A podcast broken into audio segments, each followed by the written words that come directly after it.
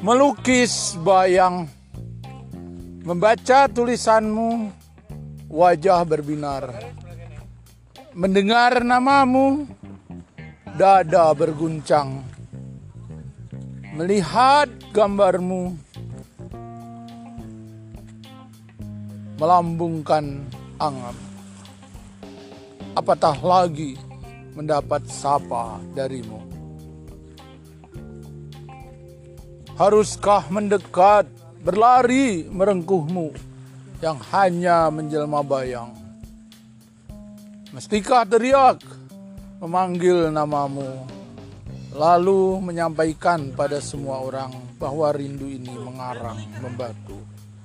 Tidak mungkin, memang, tapi mungkin seperti apa yang kulakukan melukis bayang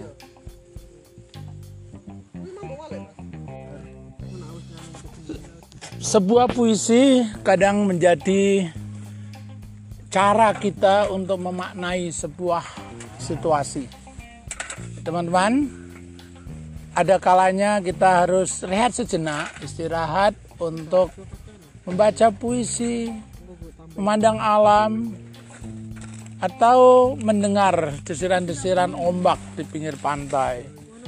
Ini sangat berarti bagi kita untuk merilekskan kembali penat-penat yang ada di dalam tubuh kita. Barangkali kita sudah sibuk dengan segala macam pekerjaan dan hiruk pikuk dunia. Maka sekali-kali berhentilah. Berhentilah sejenak untuk mereleks, merilekskan tubuh kita, untuk mengistirahatkan badan kita. Agar kita bisa menemukan kembali energi-energi yang ada di dalam tubuh kita esok hari.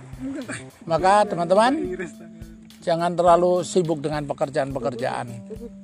Sekali waktu berkumpullah bersama teman-temanmu untuk hangout, istirahat, sekedar menikmati pemandangan, atau gunakan waktu untuk merenung, menyusun bait-bait puisi, membacakannya di hadapan teman-temanmu, atau hanya untuk koleksi pribadi, nggak masalah itu adalah bagian dari cara kita untuk istirahat sejenak.